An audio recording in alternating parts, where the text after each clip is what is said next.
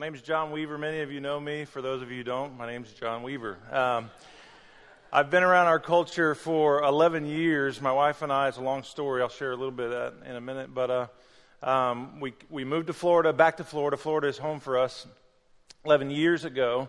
And uh, for the past 10 years, over 10 years, um, I've been serving on staff here at Bay Life Church. And some of you have been asking me questions, and I'm sure if you've been around for any length of time, it might be a little confusing for you because over a month ago in the bulletin, there were some job postings, and one of those job postings was for a life groups pastor. And many of you are like, well, I thought we had a life groups pastor.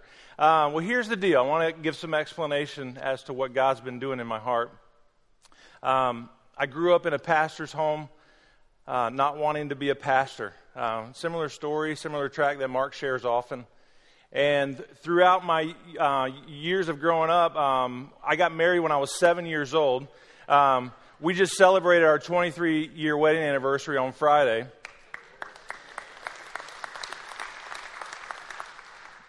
But through that, in my young adulthood uh, into my marriage, um, I didn't really know what I was going to be uh, when I grow up and I worked various jobs. Long story, a little shorter, is um, the church that we were attending recognized something in me and offered me a ministry position just to see what God might want to be uh, doing in my life. So um, I took that opportunity and worked at this church for about a year and a half.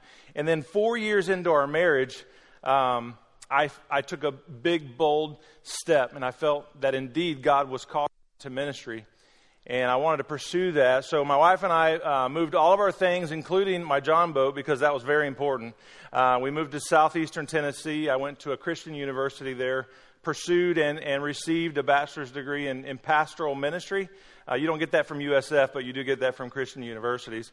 Um, my wife got a business administration degree, and then I, I tell people that we moved off to the foreign mission field, which was central New Jersey.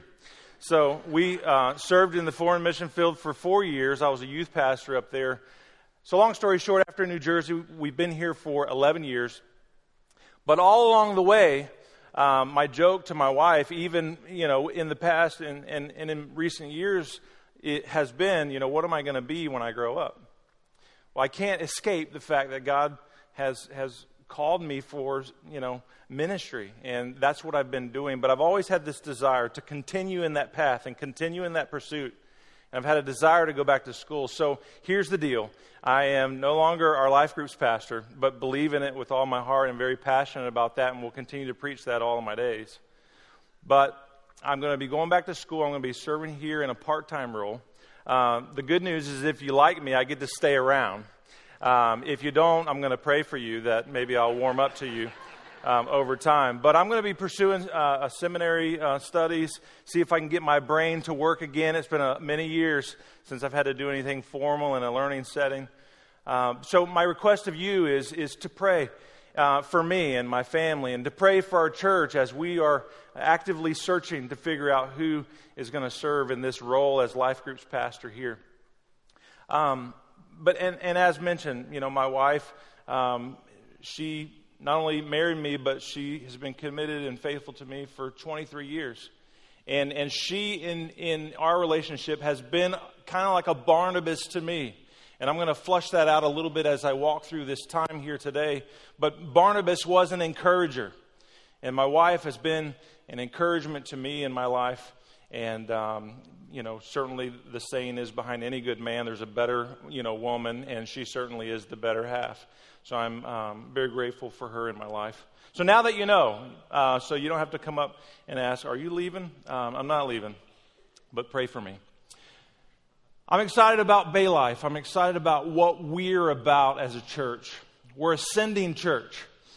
We send teams all over the world, missions trips and, and local trips and, and all kinds of things that we have our hand in, in, in this community and around the world. And I've been um, afforded opportunity on different occasions to go on these trips. I had a chance years ago to go to Africa, to Rwanda um, on a trip. We work even now as an uh, organization called Alarm, as uh, Baylifers, it's called African Leadership and Reconciliation Ministries and it's uh, to train pastors. And I had a chance to go for a week long trip uh, to Rwanda to train pastors and give them some teaching that they don't get as easily as we get here on this side of the pond. And then most recently, uh, this summer, if you've never been on a middle school trip, I would recommend that. Uh, I had an opportunity to go with my, my oldest son, who's 13. It was a um, my assignment was eighth grade boys. I had my own team. My son wasn't a part of my team. But we worked with an organization called Week of Hope. And our assignment that particular week is there was a lot of um, us, us kids from our church, but there were some kids from other churches. And we would have assignments or tasks or missions that we would go out through, throughout the week and, and minister. In my particular team, our assignment was basically going to a daycare for older people with dementia and Alzheimer's. They didn't live there, they weren't residents, but they would come for the day. And it was just such a joy for us to be able to minister to those folks. And, and um, some people might say, well, you know, they don't even remember that you were there. You know, what kind of difference are you making? Well, here's the deal we got to love them in the name of Jesus. We got to love on the workers that week in the name of Jesus and maybe lighten their load a little bit and encourage them. Um, and, and in addition to that, more than we could ever do for people on a trip to Africa or to Orlando or wherever it is, God does something unique and cool in our lives when we go and serve in that way. Well, here's the deal we're ascending church. We do it all the time. We just commissioned a group last night that's going to go up to a camp in Ocala, you know, for foster kids and, and, and uh, kids who don't get a lot of the opportunities that we get. And they're going to come back and hopefully in a few years be able to offer that type of a camp here in Brandon. But oftentimes we view missions as something that you do, like something that you put on the calendar. You sign up for a trip and, and then you go and, and, you're a missionary and you uh, maybe share Jesus or you extend the love of Christ in practical ways. God certainly uses us in that way. But that's an erroneous view because God has called all of us to serve and to go and to teach and to share Jesus wherever we go and in whatever we're doing. But oftentimes we don't view ourselves that way because we have a faulty mentality that if I could just get my unsaved friend to the church, the church is going to teach them, to save them, to disciple them. Or if I could just get my uh, spouse or my son or whoever it is to the pastor, the pastor will be able to fix them. That's an erroneous view. Because the same Holy Spirit that works in me and in Mark and every one of us who speak here and work here is the same Holy Spirit that is at work in you. And that wants to work through you, through you. Back in my college days, uh, since I was married at seven, four years, so I was about 11 years old. Um, I met a homeless man, and it's not unusual to meet a homeless man, but what was unusual about this instance was this homeless man was about my age. And it was unusual for me to see a young man on the streets, and I um, engaged him and started talking to him, and I would see him on a regular basis. When this town where I went to school, there was a lot of churches. There was a lot of big churches. In one of these big churches, I had a friend that basically I grew up with and went to camp with, and he worked at this big church. And I went to him, to this big church, because I was trying to seek out some help for this homeless man. And I went and talked to my friend, said, Hey, here's the situation. Um, I was wondering if the church could help him, you know, with something. And to my amazement, they says, there's, there's nothing that we can do to help him. Now, don't bash on the church because here's what God did in my heart. I walked away from that and I felt uh, with, with all of my heart that God was telling me, John, you're the church. What are you going to do for him? What I want us to understand here this morning is we are the church. Those of us who have put our faith and trust in Christ, we are the church. And as a result, there are things that God has called us to do in this life, not just going to church, not just going on missions trips, but God wants us to be the church wherever we are. We are the church. Here's the deal many of us who've been around church understand that there's a great commission that we've been called to. And Mark mentioned this a few weeks back in his talk, but I just want to read it again Matthew 28, verse 16 through 20. And this is what it says. Then the eleven disciples went to Galilee to the mountain where Jesus had told them to go. When they saw him, they worshiped him, but some doubted. Then Jesus came to them and said, All authority in heaven and on earth has been given to me. Therefore, go and make disciples of all nations baptizing them in the name of the Father and of the Son and of the Holy Spirit, and teaching them to obey everything I have commanded you. And surely, here's the good news for us, guys, even today, thousands of years later, and surely I am with you always to the very end of the age. So here's, here's, a, here's an observation this wasn't the small suggestion, it was the Great Commission. As believers, as disciples, to make disciples that make disciples that make disciples. There's been a slogan around here for a long time be one, make one. And we've more clearly defined what our mission is around here. We exist to surrender to God as He makes disciples through us here and around the world. But oftentimes, if we're honest, that's just a slogan. That's just something we recite on a weekend at a service. That's something we see in the printer when people visit the website. It, it, it's got to be more than just words in our life for us to be a part of the mission that God's called us to do. How are we doing with that? How are you doing with that? And when I ask these questions, you got to understand that I've been wrestling with these questions all week. And the Lord has really been, you know, beating me up over this. So don't feel condemnation for me. I'm, I'm in the same boat with all of you. How are we doing with that and making disciples? Here's what I want us to understand today God wants to use ordinary people to do extraordinary things by the power of the Holy Spirit for the glory of God. Let me pray. Dear Heavenly Father, uh, just this opportunity that we have here today um, to worship you, and worship has gone forth, and an opportunity now to open up your word. And God, I as Mark often prays, Lord, certainly just pray that you would help me to get out of the way and that you and your message, God, would go forth and penetrate our hearts here today. God, if we're Christians and, and all of what that word means, and if, if we profess you, God, it's got to be more than just fire insurance. God, help us to be on task to what you've called us to as disciples. God, I just pray that you would reveal to us your word, that you would open up your word to us today, and that we would hear, God, what it is that you want us to hear. God, I pray these things in Jesus' name. Amen. Now, throughout the summer, we've picked up on a series that Mark started before, but we've been walking through the book of Acts. And gosh, if you don't read the book of Acts, there's so much in the book of Acts where you see that God is at work and it's just a good reminder that God not only was at work uh, a couple thousand years ago in the work of His church, but God still is at work today. And we've visited these stories, started out the summer with uh, Stephen, and he was uh, basically connecting the Old Testament to Jesus, but the religious folks didn't want to have anything to do with that, and they stoned him to death. And then we learned about Simon the sorcerer, and he had powers to do things that was not of God. It was of the enemy, but he gave his life to Christ. But when he saw the power that was associated with the Holy Spirit, he offered to buy it. And he was rebuked and says, You can't buy the Spirit's power. And then Philip, he came across a eunuch. Um, that word eunuch is a sermon for another day. But uh, anyway, um, he came across this eunuch who was reading through the book of Isaiah. And he was wondering uh, as to what this was meaning, meaning, and Philip explained the gospel to him, and he was saved, and he was baptized down the river. And then we saw this, this horrendous man who oversaw the stoning of Stephen Saul. We saw him being converted on a road to Damascus in a very demonstrative way. And then he went to the town, and Ananias was called to go and pray for Saul.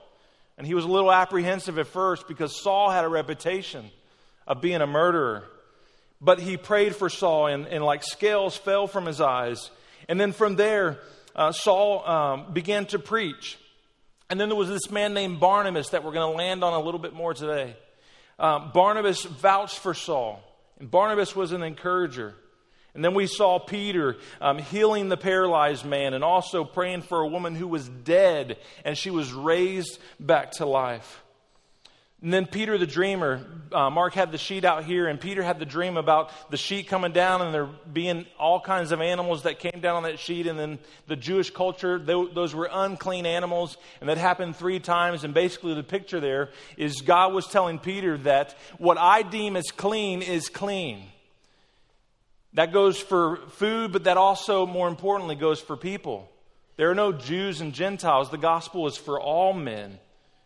And then Cornelius, the centurion, as Jerry uh, explained more about that last week, the Gentile who God was working in his life and had an encounter with Peter, and he came to the faith in Christ as well. And it leads us to where we are today. And again, I say, God is still at work to build his church in the day in which we live. Today, we'll see how God used ordinary people to do amazing things in the church in Antioch in Acts chapter 11. That's where our text is today, Acts chapter 11, verse 19 through 30. But right before we read that, let's just uh, quickly uh, flash back. So Satan, he, he devises this plan. The gospel is going forth through the uh, preaching of the gospel, and Stephen is, a, is an anointed man of God. And Satan devises this plan, man, I got to have this guy killed, man. I got to put a stop to this. So, how did that work? The killing of Stephen. Well, let's read on. Acts chapter 7. Uh, well, there's the stoning of Stephen. Um, it's believed that the stoning of Stephen happened around AD 35. So, it's approximately uh, five years or so after the death and resurrection of Christ. So, here we are in Acts chapter 8, verse 1, uh, portion of uh, verse 1. It says, On that day, a great persecution broke out against the church at Jerusalem. People were being killed. And all, this is very important, and all except the apostles were scattered throughout Judea and Samaria. So ordinary people were scattered all about the land. In Acts chapter 8, verse 4, this is what it says Those who had been scattered, ordinary men, not the apostles, those who had been scattered, preached the word wherever they went. Take that, Satan. How'd that work out for you in stopping the move and the spread of the gospel? And then uh, here we are in Acts chapter 11, verse 19. It says, Now those who were scattered because of the persecution that arose over Stephen traveled as far as Phoenicia Phoenicia was this region north of Jerusalem, uh, northern Israel, uh, uh, Lebanon, and ancient uh, Syria in that region just north.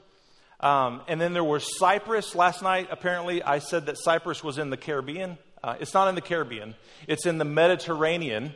It's an island out in the Mediterranean. And um, Antioch, which was even further north, about 300 miles uh, north of Jerusalem, speaking the word to no one except Jews.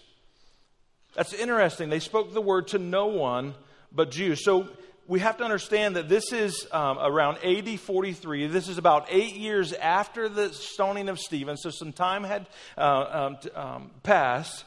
But here we are in Antioch. Antioch was about, as I mentioned, 300 miles north of Jerusalem, estimated to be about half a million people that resided in that area.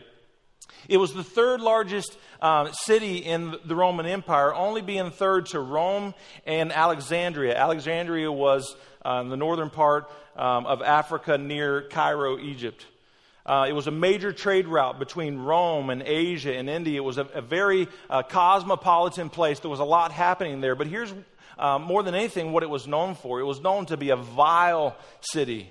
Uh, very uh, paganistic, very sinful. I mean, anything went uh, in, in Antioch.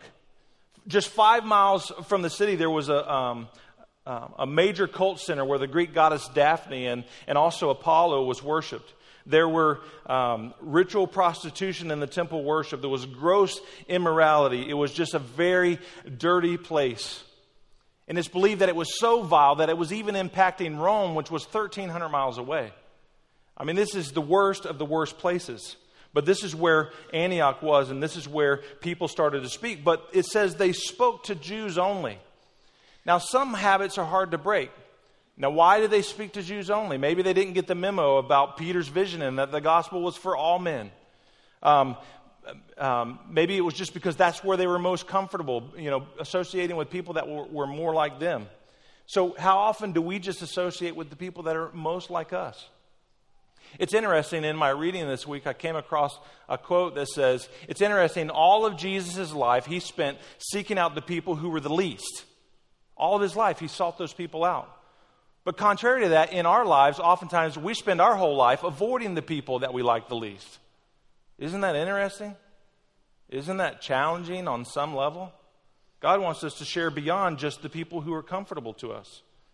Verse 20, it says, But there were some of them, men of Cyprus and Cyrene. Cyrene is also from the uh, northern part um, of Africa, who on coming to Antioch spoke to the Hellenists also, preaching the Lord Jesus.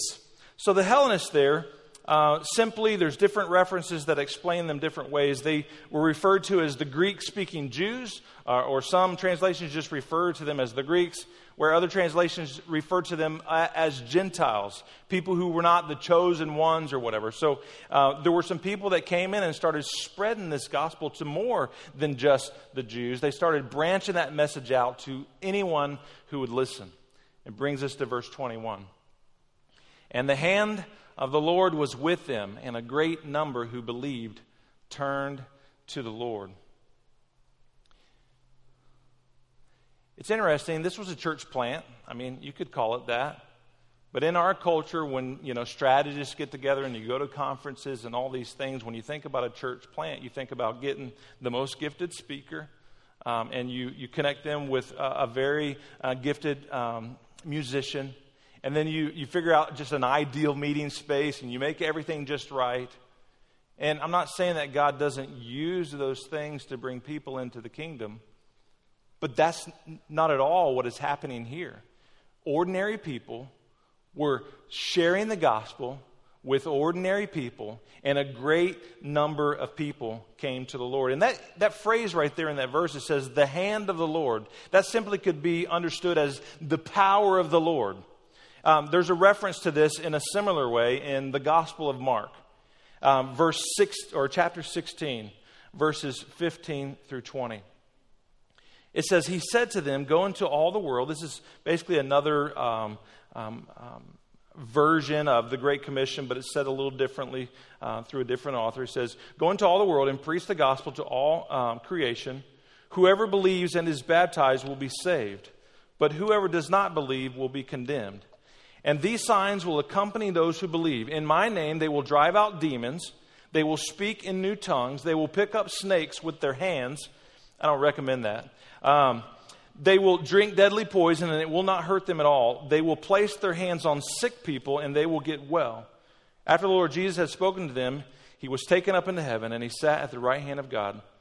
Then the disciples went out and preached everywhere. And the Lord worked with them and confirmed his word by the signs that accompanied it. So you can see the hand of the Lord, the power of the Lord was at work in Antioch. And, and you can imagine that there were some demonstrative things that were happening. There were some people that were being healed. There were some things that were unexplainable uh, that could only be explained by the power of, Lord, of the Lord at work there. Now, I don't know about you, but myself as a pastor, there have been times that I've spoken to people and it's just been words. But then there's other times that I've been sitting with people and I hear myself talking, but it's almost as if I'm sitting next to myself. And I know that I know that I know that that didn't come from me, that came from the Holy Spirit. And that's the way the Spirit works sometimes. That's the way God works sometimes. Is if we could just get out of the way, God, because He's God, can do things through us that we don't think is even possible in and of ourselves. The believers in Antioch walked with the Holy Spirit anointing in their lives. That same Holy Spirit anointing is available to us. There is nothing special about or any powers that a pastor has that you don't have yourself. God is at work in us God is at work in you. Verse 22. The report of this came to the ears of the church in Jerusalem, and they sent Barnabas to Antioch.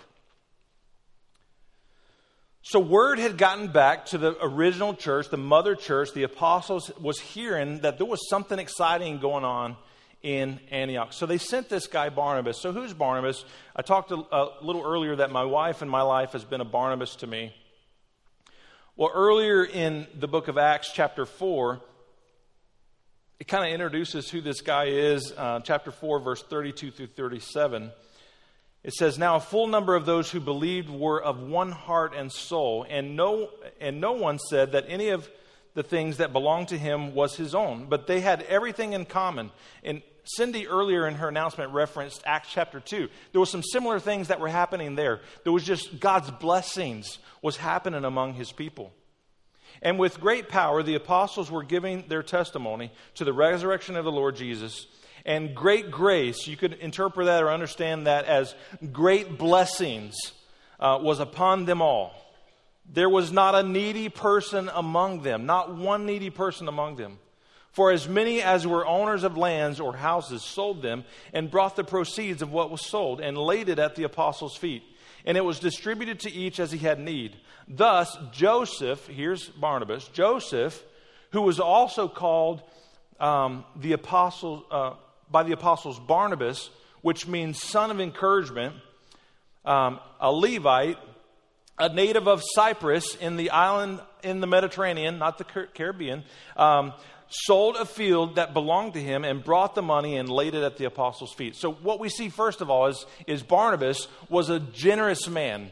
He saw uh, needs in the body of believers. He sold a piece of property that was his, and he says, Here, for the ministry and, and, and for the people, as the apostles would choose and see fit. Secondly, uh, later, you know, we saw earlier, um, weeks previous, that Barnabas was an encourager to Saul. You know, Saul had been saved, he had turned his life around, but he still had this reputation. How many of you have ever come to faith in Christ, but your reputation kind of still lingered for some time? And it took some time for, you know, you to be known as something different than who you used to be? Well, Barnabas saw this, and he saw that it was important for, for Saul uh, to, to be accepted uh, among the disciples, uh, the apostles. So he went alongside of him and said, Hey, you know, I've seen what happened uh, in his life. He had this conversion experience. This is what he's been doing, this is who he is. Who are you coming alongside of in your life? And vouching for them. Who are you coming alongside of in your life to encourage them? And it brings us to verse 23. When he came and saw the grace of God, he was glad, and he exhorted them all to remain faithful to the Lord with steadfast purpose. When he came and saw the grace, sorry, for he was, the next one, verse 24. For he was a good man, full of the Holy Spirit and of faith, and a great many people were added to the Lord. So, as a result of the encouragement, as a result of what's going on, a great number of people were added to the Lord. As believers, um, imagine if you've not been walking with the Lord for a while, or just think back to your testimony as to when that conversion happened in your life. Um, isn't it so important to have encouragement around you in the Lord? To, to continue to walk out what God's called you to? You know, at first you're excited and you're energetic and you're uh, on top of the world, and, and the enemy's never going to be able to tempt you or anything like that. But then you go back to work and you associate with the people that you always associate with, and you start doing all the things that you normally do. But it, we've got to have people like Barnabas in our lives to continue to encourage us in, in our relationship with the Lord. We can't discount the importance of encouragement in our lives. When I think about encouragement and who have been encouraging in my life. You know, my wife certainly is at the top of that list. For over 23 years, we've been in covenant relationship with each other in marriage. But, you know, through, through work and through all the questions of, you know, what am I going to be when I grow up and, and um, the good times and the bad times, she has always been my number one fan. Wives, I'm just telling you, the most powerful tool that you have in your relationship with your husband is the encouragement that you can bring him. Be an encouragement to your husband. Who are you encouraging in the Lord? Who are you cheering on? So, aside from my spouse, there's certainly other people in my life. I think about Cindy. You know, she gave the announcement today, but she's been a great friend to me in ministry, in the trenches. You know, oftentimes people have this idea you work at a church and you're always singing hymns and you're reading Psalms and having Bible studies three times a day, and it's like the bathroom doesn't even stink. Well, let, let me just tell you, that's just not true. We're just regular people like everybody else. And we need encouragement in the workplace. But beyond that, personal friends in my life, I think about Kevin.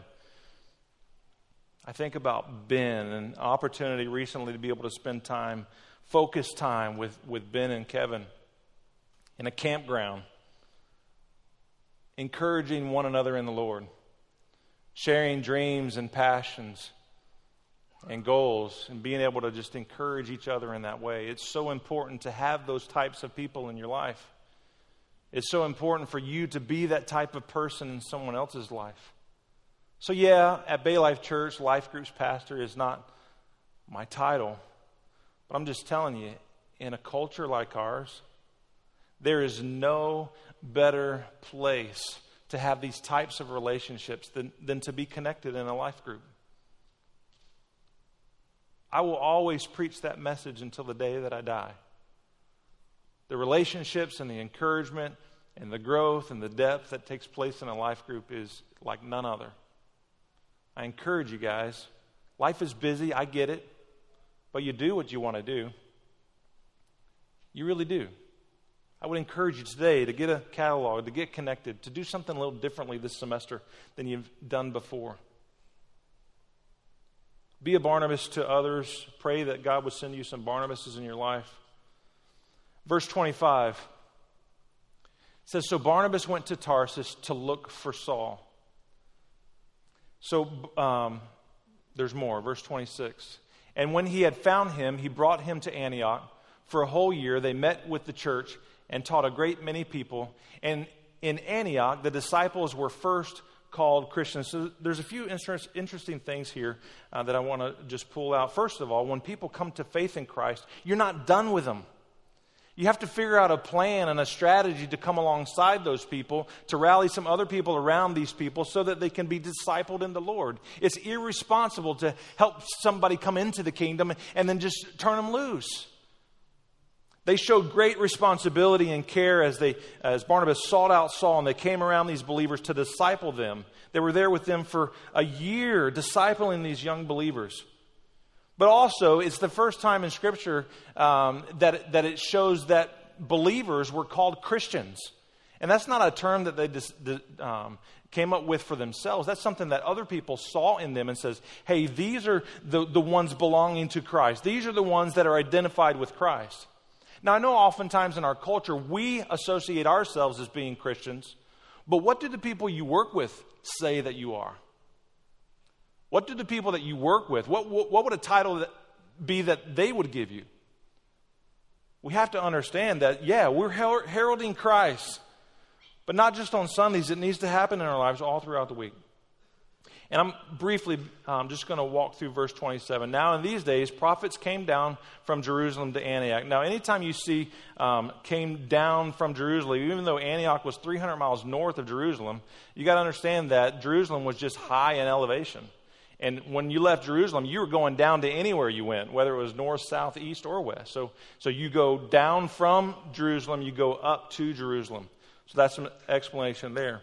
Verse 20, verses 28. And one of them, named Agabus, say that fast 10 times, Agabus, uh, stood up and foretold by the Spirit that there would be a great famine over all the world. This took place in the days of Claudius. And there's more. Gosh. Uh, so the disciples determined, everyone according to his ability, that's very important, guys, everyone according to his ability, to send relief to the brothers living in Judea. Now, that's a sermon in and of itself, and I can't really camp out there for a long time, but let me just bring out this one truth. The original church, Jews, right? God's people, God's chosen people.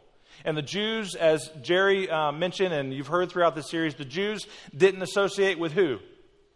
The Gentiles. Predominantly, this church in Antioch was a Gentile church, taking up an offering to send back to who? the Jewish church, the mother church, and that would have spoke great volumes to the church in Jerusalem. As believers, um, we need to be generous to see the needs that are around us and be able to minister to those needs. So you say, hey, John, you know, I don't know anybody who was stoned, like with rocks. Um, I don't know anybody who's persecuted in that way. I mean, periodically in our culture, you see some craziness happen, and I'm not discounting that there are some crazy things that happen in our culture. But in, in terms of the same type of persecution, we don't see that on a day in and day out basis here. What, is, what does all this have to do with me? Well, here's what it has to do with us. All the more, because we're not being persecuted in the same way, uh, our persecution, we would say, oh, you know, they didn't want to hear about what I had to say about Jesus. I got my feelings hurt. I mean, that really is the persecution that oftentimes we associate with. But all the more, because we're not under that same type of persecution, we need to be sharing Jesus in our workplaces and in our play places and wherever you find yourself. I've asked Paul Humphreys, he's going to join me out on stage because I've been watching him uh, from afar. And again, back to missions trips at the beginning of my talk, you know, w- we have this, this view that, that only you can only serve God on trips or you know, if you're a pastor or if you work at a church. Well, Paul is, he's more than a regular guy, but he's a regular guy. He works a regular job. And I just want him to share what God is doing um, through you in your workplace. So, what, what does that look like? What circumstances, uh, not persecution, but uh, from some of uh, the problems that we were dealing with. And this passage of Scripture has been kind of a guiding principle that I'd like to read to you. It's from John chapter 4, and it immediately follows his encounter with the Samaritan woman. And he says to his disciples, You have a saying, Four more months till harvest, but I tell you, open your eyes and look at the fields, for they are ready for harvest now. And God began to show me that there were people um, that I was situated around in this cubicle atmosphere now that uh, may never make it to church. They may never uh, come as, uh, you know, they're invited to attend church, but uh, I have an opportunity to take the church to them Monday through Friday. I've been with this company for to be 16 years actually on August the 23rd, and um, over the course of time, we've had the opportunity to launch a workplace Bible study We have a, a great team of um, uh, godly believers that, that help share in that responsibility. And every Thursday at 12 o'clock, we're able to open the Word of God. We're able to encourage each other. And we've seen people come that have never been to, may never come to a church on Thursdays, but they're interested in Scripture, who have come to faith in Christ. And we now encourage them to go back to their workplaces, uh, to their work area, to their departments, and share the faith that we all know and hold so dear. Yeah. Part of, you know, what I've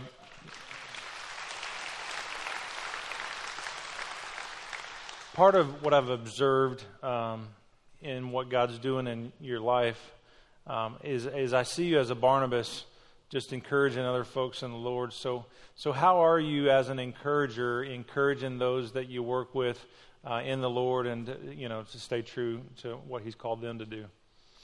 Well, we, what we've done is what every uh, wise person does in the age of social media. We started a Facebook page. And uh, the shirt that I'm wearing, and you, you saw some pictures of uh, an event that we had that kind of grew out of our workplace Bible study. Uh, I, would, I would encourage you to visit our Facebook page at Servants Church. Uh, you might see some people around Bay Life actually wearing these shirts. We're not leaving, it's not a campus that we're starting somewhere. It's just simply encouraging believers. We post Monday through Friday uh, a verse with some encouragement that let's have the attitude, uh, not that the world has, of thank God it's Friday. Let's have the attitude as believers, thank God it's Monday. Mm-hmm. That we get, a, we get the opportunity to take what we heard from godly men and women up here on, on the weekends and take it uh, by the power of the Holy Spirit, like John was saying, and influence our workplace. Uh, something exciting that has grown out of um, these Facebook posts and the people that follow us, there seemed to be a thirst and a hunger for people to come together, uh, believers from the workplace, not led by any pastor, but just believers coming together, and we've started these concerts of prayer we had our first one on May the 1st next door. Uh, Bay Life was uh, gracious to host us for free, and uh, we brought believers from every denomination and, and workplaces around the area. We had about 90 people show up. And we came for the specific reason of worship and prayer, specifically for what our mission is in the workplace. Out of that, uh, a pastor from a, uh, a, church downtown was there and um, was so moved by it that they've invited us to come to their church on October the 2nd. I would invite you all to come um, to the First Baptist Church of College Hill. I'm going to get an opportunity to preach that evening about the importance of the, of the church being mobile in the workplace. Good. Let's give Paul a hand, guys.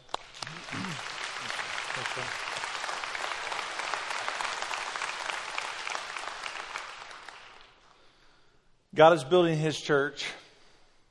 Who doesn't want to be a part of that? Here's an interesting fact I'm going to leave you with. Who would have thought that Satan's plan to use Saul to oversee Stephen's death would lead to the birth of the church that one day would be sending Paul out on missionary journeys? God wants to use ordinary people to do extraordinary things by the power of the Holy Spirit for the glory of God. Let's pray. Dear Heavenly Father, um, I know that uh, we're not ordinary because, you know, for those of us who have put our faith in you, that makes us extraordinary. That makes us alive. That, that sets us apart.